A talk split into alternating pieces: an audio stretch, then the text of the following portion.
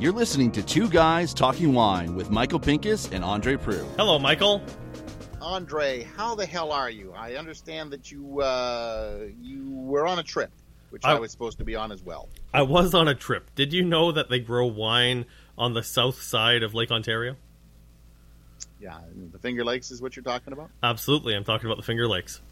I'm Michael Pinkus from MichaelPinkusWineReview.com. I'm Andre Proulx from AndreWineReview.ca.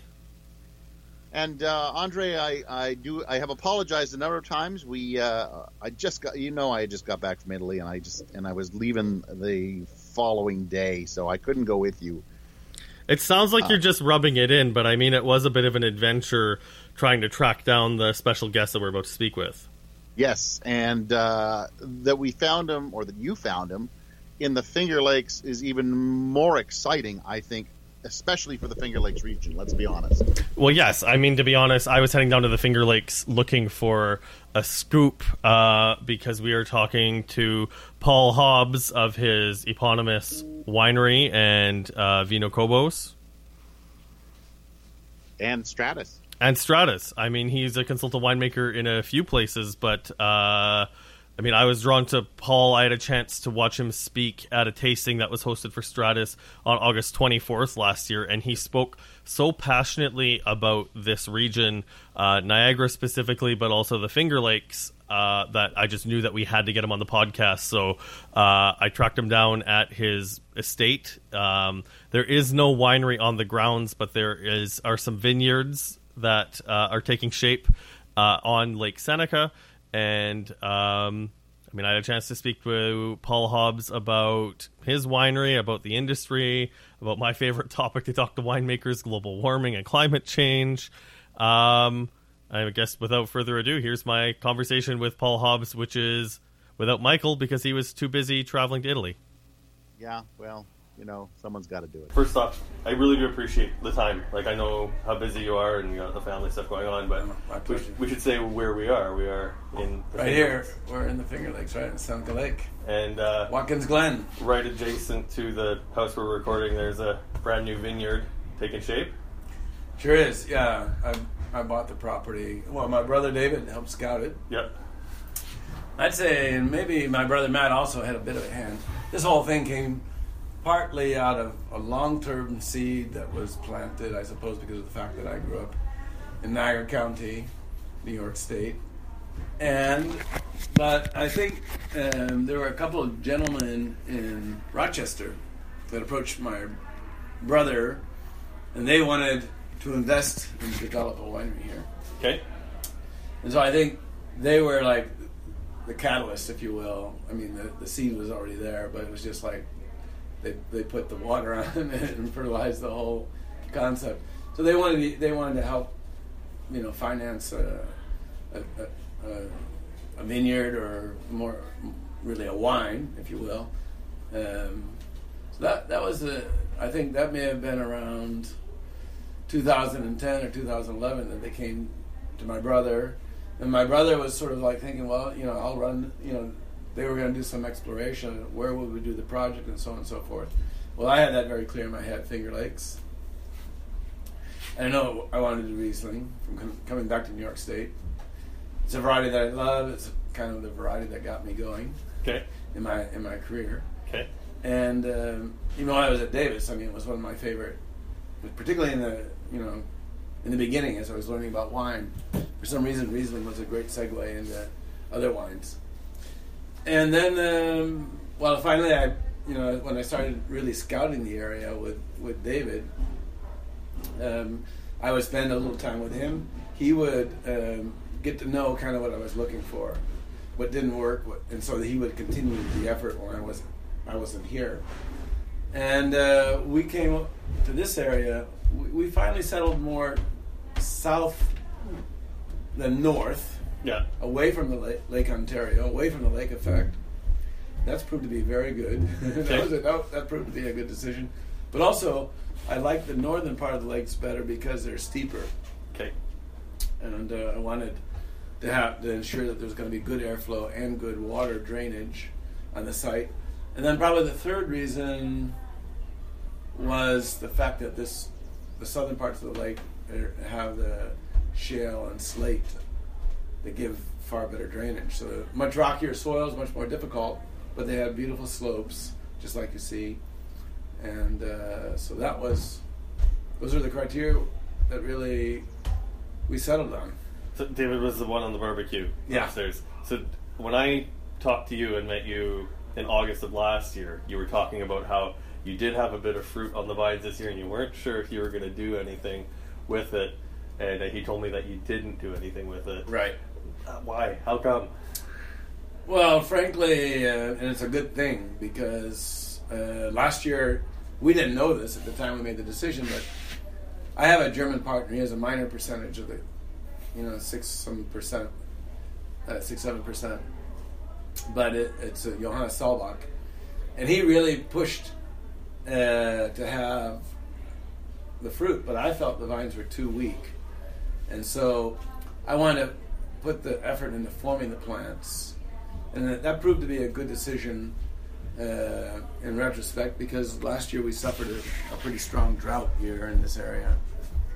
I mean, it was broader than this area, but really it was. We had to irrigate young vines here, which I never imagined we'd have, and we had to do it with it. You know, we didn't have any setup for that. Tractor and a watering can, eh? Yeah. Yeah. Did, were you able to, to save the vineyards, or did you take some damage to it? Well, the interesting thing is the vineyard that we planted in 2014, which already had a couple of years to establish some roots down deeper, we watered we watered once. Okay. That would have been the vineyard that would have carried fruit had that been what uh, we had chosen to do. This year it will carry a crop.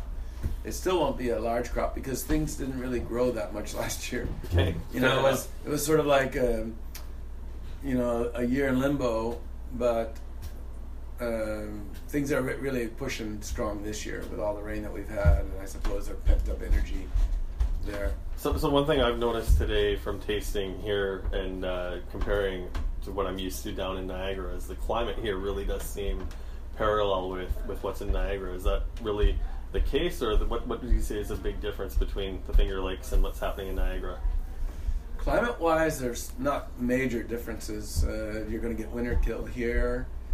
Winters are cold. Uh, we have the buffering effect, just as that region does, but different lakes. Yeah.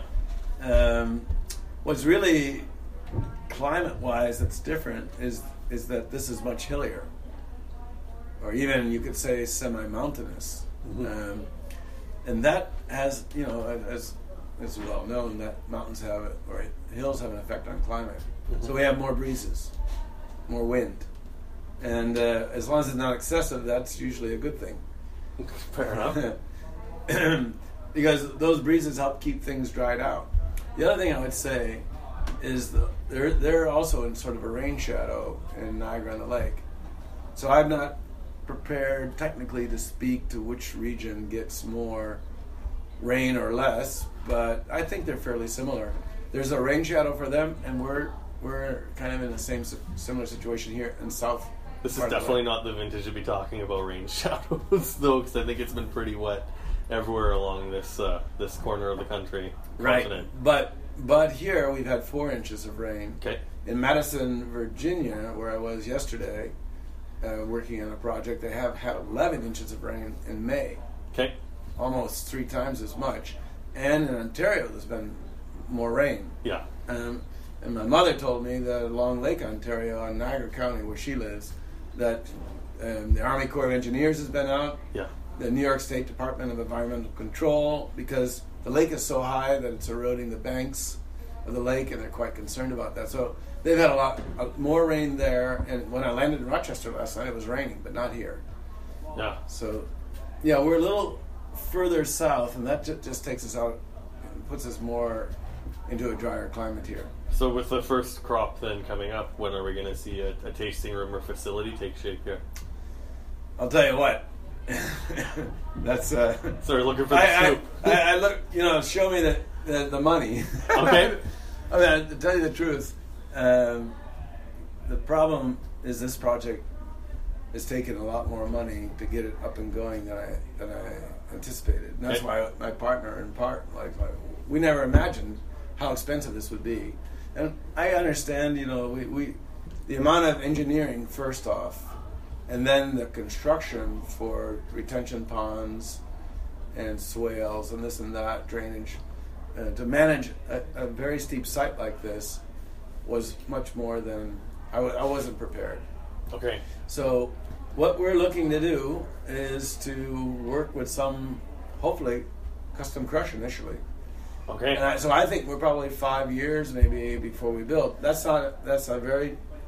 If we do it that fast, that would be a very fast track approach compared to what I typically do. Okay. Normally, it can be like Paul Hobbs Winery before I had my own winery was over uh, 12 years before I had a winery. And in Argentina, when I built Viña Cobos, it was another. It was eight or nine years. So if we do it in five, I'll be I'll be pleased. Fair enough. I guess maybe with the the uh, the, the lack of infrastructure, just the old school infrastructure, the costs are still a little lower than setting up in somewhere than. Yeah, the good thing Riesling Riesling is actually relatively you you don't need much. Press, some tanks, chilling equipment, and very small, simple pumps. It's really far less. in the making of the wine, it's a fairly the winery is a fairly simplistic thing. Nevertheless, um, it's still you know I don't know what it'll run. We haven't we haven't even worked gone to design, let alone build. So I don't I don't I, it could easily run a million. I could run a million and a half, I Yeah. suppose. Because we, we really want to do a, a, a place. It's not just the winery, but it's Yes. also a place to receive people, to give uh, education on wine, and maybe I think the New York State law allows this. I mean, I think it would be terrific if we have the capability of also presenting and showing other wines that I'm involved in around the world, from Armenia to Cahors, France, the wines I mentioned from Ar- Argentina, California, and so on. So we'd like to be able to showcase those wines here as well, if we can. That'd be really interesting And to sell all see that something, door. something to look forward to. Yeah. Um, I guess let's talk about what's going on in Niagara. You were just up visiting uh, Stratus and uh, working with JL on uh, on some current wines. What's uh, what are you excited about, or what's going on at Stratus right now? Well, what I love, you know, Stratus, the, the, the key thing, and, and I still think this is crucial uh, for the region, is that today I think that Ontario and, and Niagara on the Lake is sort of like, it's like that hardware stores that if we don't have it, you don't need it mentality exists. You know, a lot of varieties, but it's difficult apart from ice wine. The region doesn't have an identity for a variety or two. And I think that's major problem. I have said this on this podcast several times. Great. Well, then we're well aligned on this topic. and I think I like the, I like the movement. I mean, when JL came into Stratus, I think he came with the idea of trying many different things. It was really the right approach.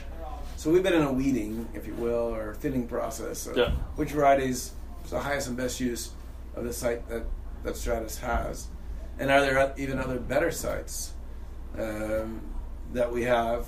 You know, we've done some exploration, but are there other sites that we think could serve? So is it Riesling? Is it Chardonnay?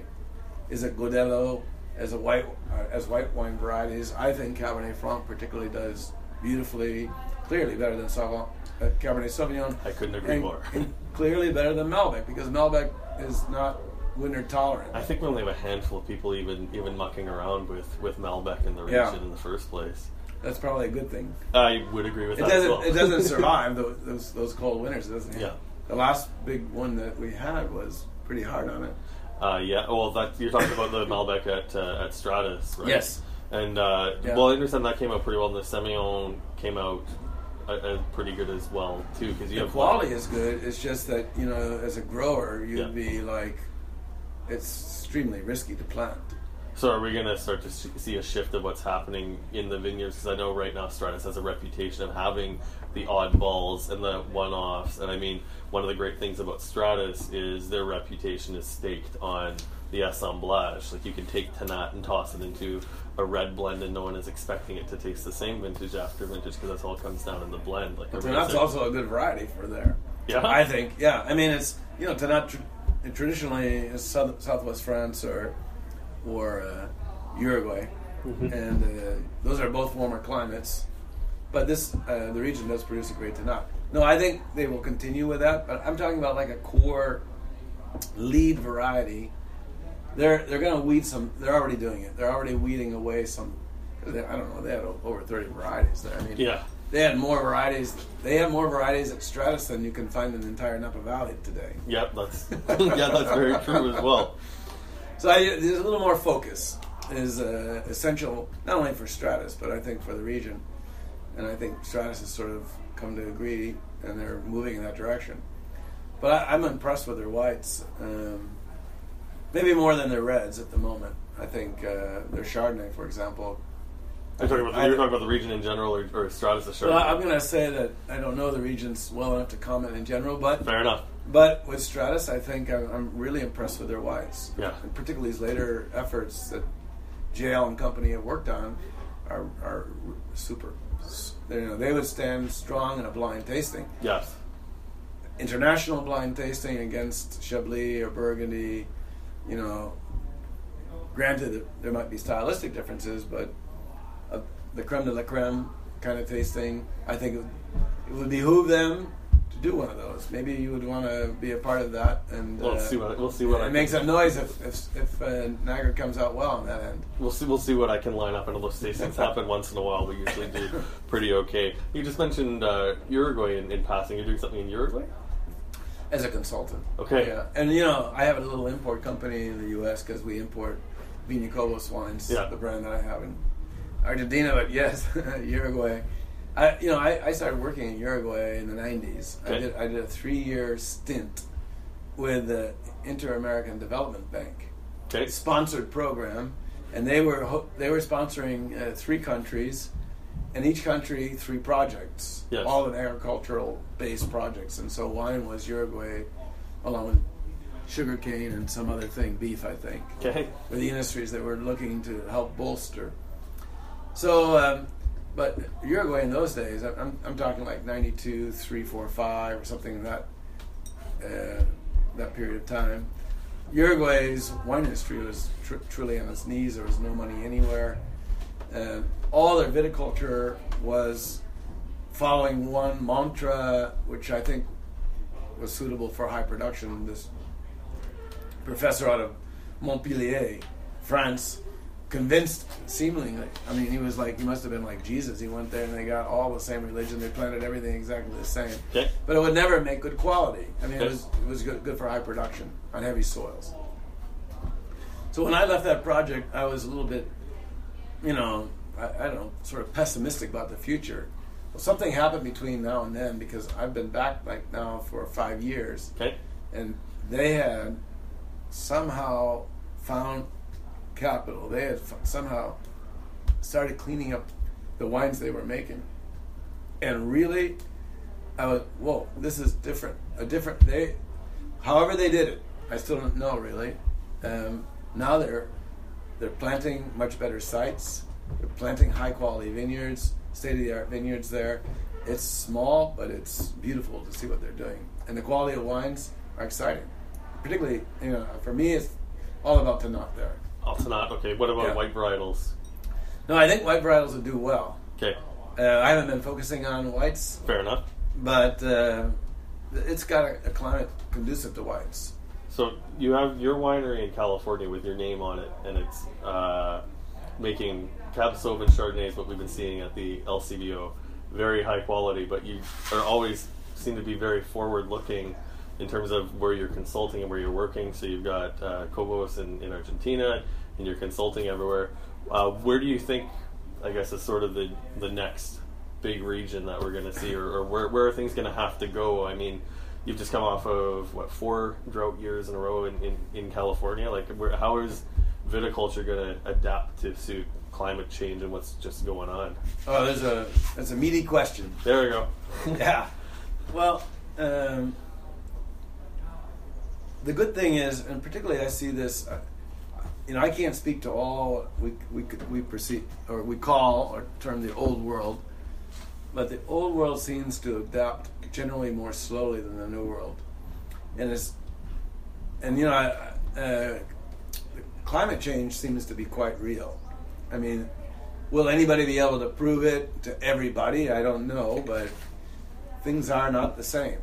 And uh, I haven't flown over the glaciers, uh, but I have been, uh, you know, for years. I've been, I've just completed my 29th harvest in Argentina. I've seen the Andes for almost 30 years. Well, I have seen, I actually, have, I completed 29 harvests, but I've been there for 30 years. And uh, they're just not carrying the amount of snow they used to.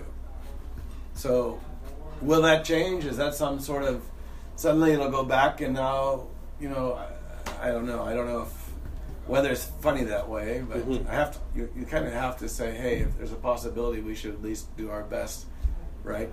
And how does viticulture going to compensate?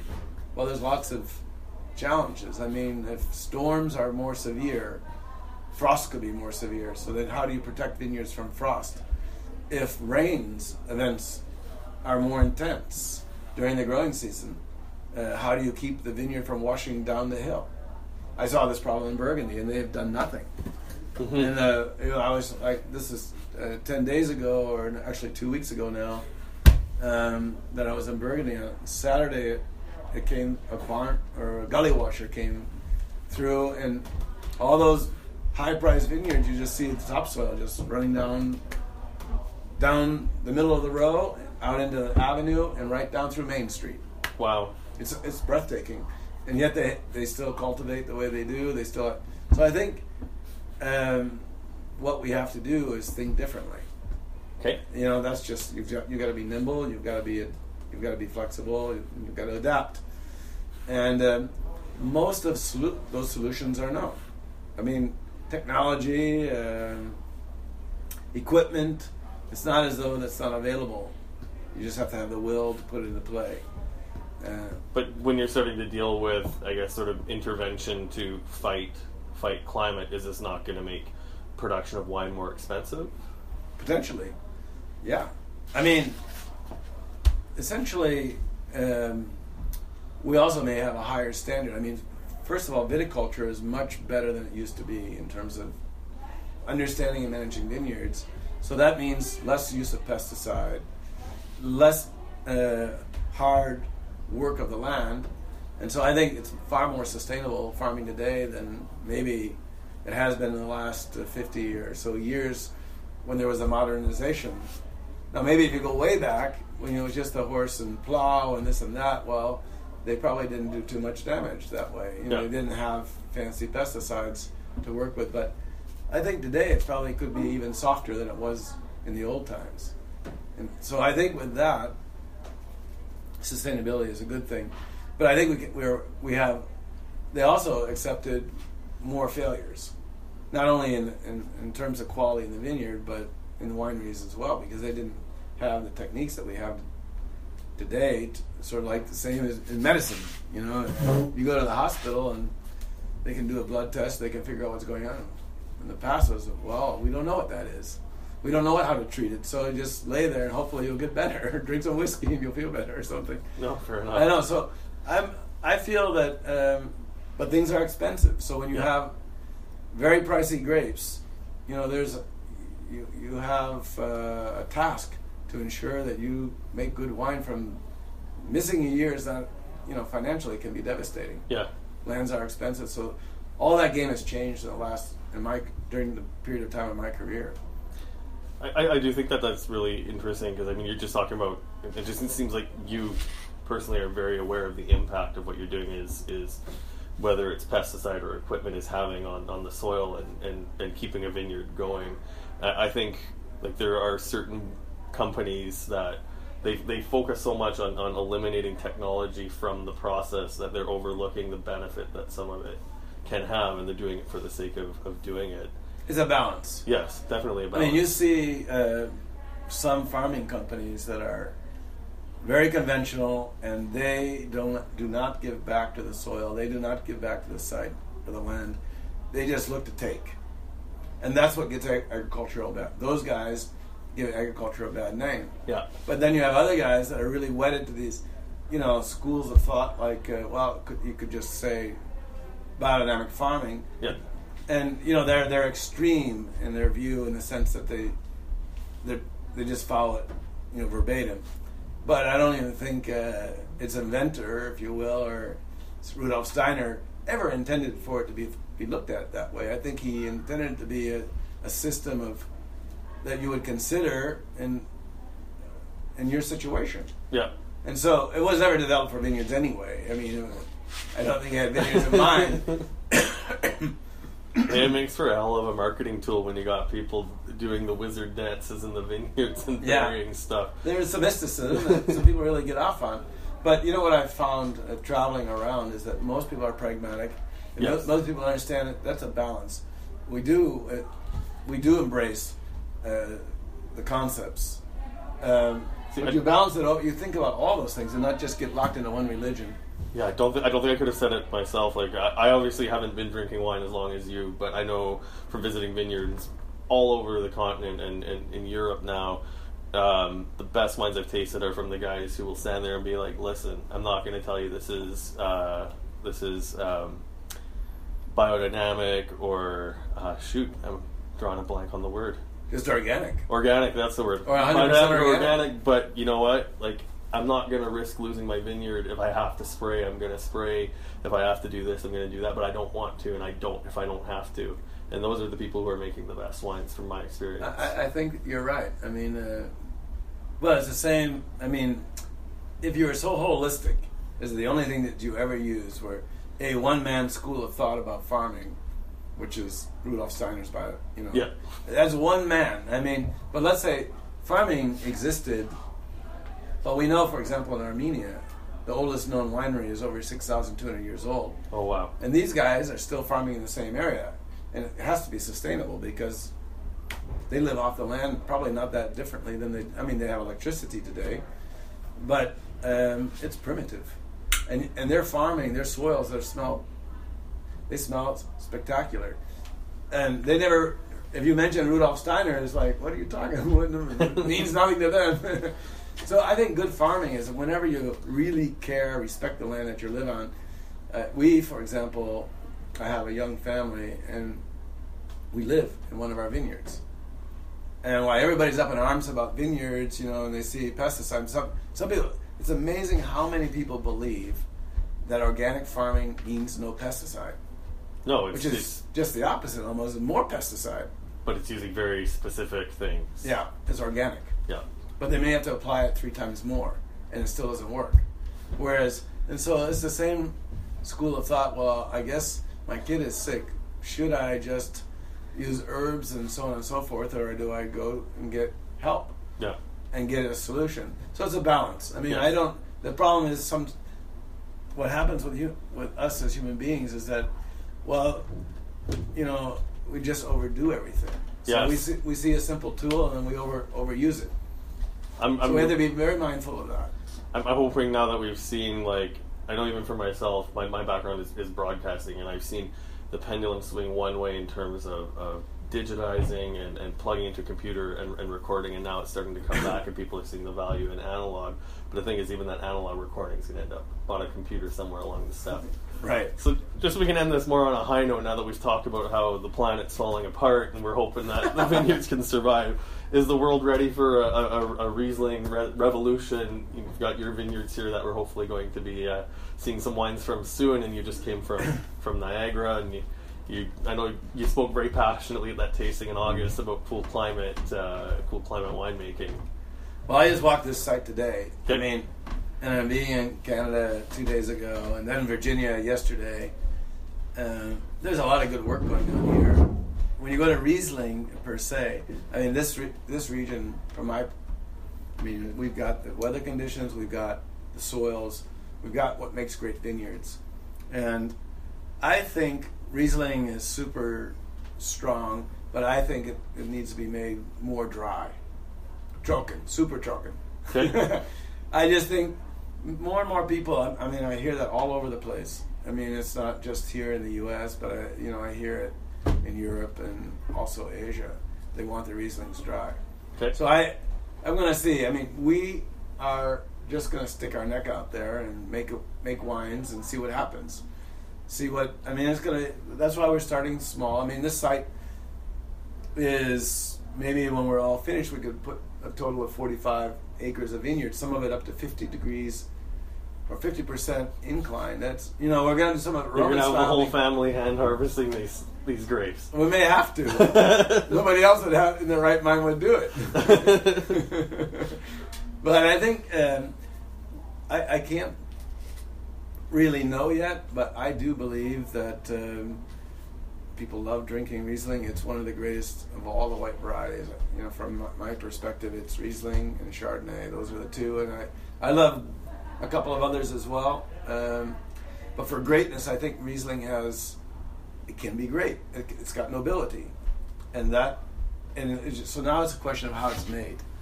I think if the site is great, so we're gonna find out. Can't wait. Stay tuned. Thank you very much for your time, Paul. I really you. appreciate it. Cheers. Cheers. Andre, it was a very interesting interview. Uh, I like that the family is is in the background every so often. Yes. I thought that was kind of funny. And and you said to me later that it was in his house, and uh, I know you were very respectful of his time. You said, "I'll give you give me half an hour," and, and I think that was 29 minutes and five seconds. I think I think that's exactly right. Uh, I mean, it was really interesting to, to see. It was uh, his daughter's convocation, who had graduated from Cornell program of viticulture. Uh, his brother is taking care of the the project in the Finger Lakes, and I still just I'm blown away the fact that a, a winemaker who kind of has his uh, hat hung on Chardonnay and Cabernet Sauvignon from California, talks about and waxes uh, poetic about Riesling. But I guess that that bodes well for our wine region if uh, a winemaker like Paul Hobbs thinks that that Riesling is is just that special. And as he said, it's one of his favorite grapes, if not his favorite grape. So I, I always find that very interesting that um, certain winemakers uh, have favorite grapes or hated grapes uh, in- to some extent and love to work with them or hate to work with them and still make good wine. And just to link it all back to Ontario, I remember uh, Natalie Spytkowsky, who used to work for uh, Rosewood. Um, hated Cabernet Franc, but made some of the best Cabernet Franc I have ever had in my life. It is interesting how that how that does happen, but I mean, with uh, the story happening, I know Paul Hobbs is still and will be consulting at Stratus for the near future. So hopefully, we'll have a chance to catch up with him in the future to see the project as it uh, progresses. I had a chance to taste some very interesting wines in the Finger Lakes, and if you go to AndreWineReview.ca, keep an eye on there. I'll be um, writing some notes on some of the places that we we visited. Um, and uh, yeah, Speaking of speaking of Stratus, let's. I just want to put a mention. I just saw that Stratus has released a rosé yes, under Stratus Rosé, not Wild Ass, not Tollgate, not any of the other labels that they have. Stratus, and I think that's their first. Is that not? Am I not correct? I'm actually not not sure about that, but I mean we have had an interesting year for rosé. I get a little bit skeptical when I see rosé pushed north of twenty dollars, uh, but the Two Sisters rosé, which is I, I think about twenty nine dollars as well, is simply outstanding. Uh, is South outstanding rosé. Southbrook has a Cabernet Rosé, which is, I mean, it's certainly one of the best rosés, if not the best that Southbrook has made, and it's pushing at twenty nine dollars. I mean, these are not.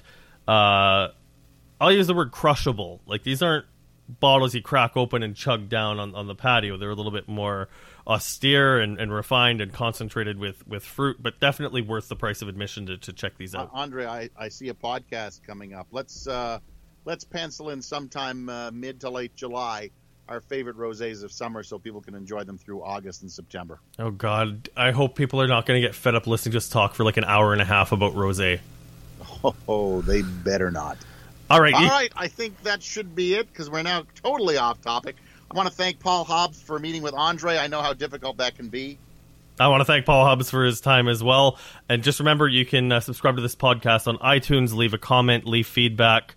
Uh, you can follow us on various social media at Andre Wine Review, at The Grape Guy. Uh, d- I think you need to end with the catchphrase, Michael. Good night. Thanks for listening. Please subscribe to Two Guys Talking Wine on iTunes.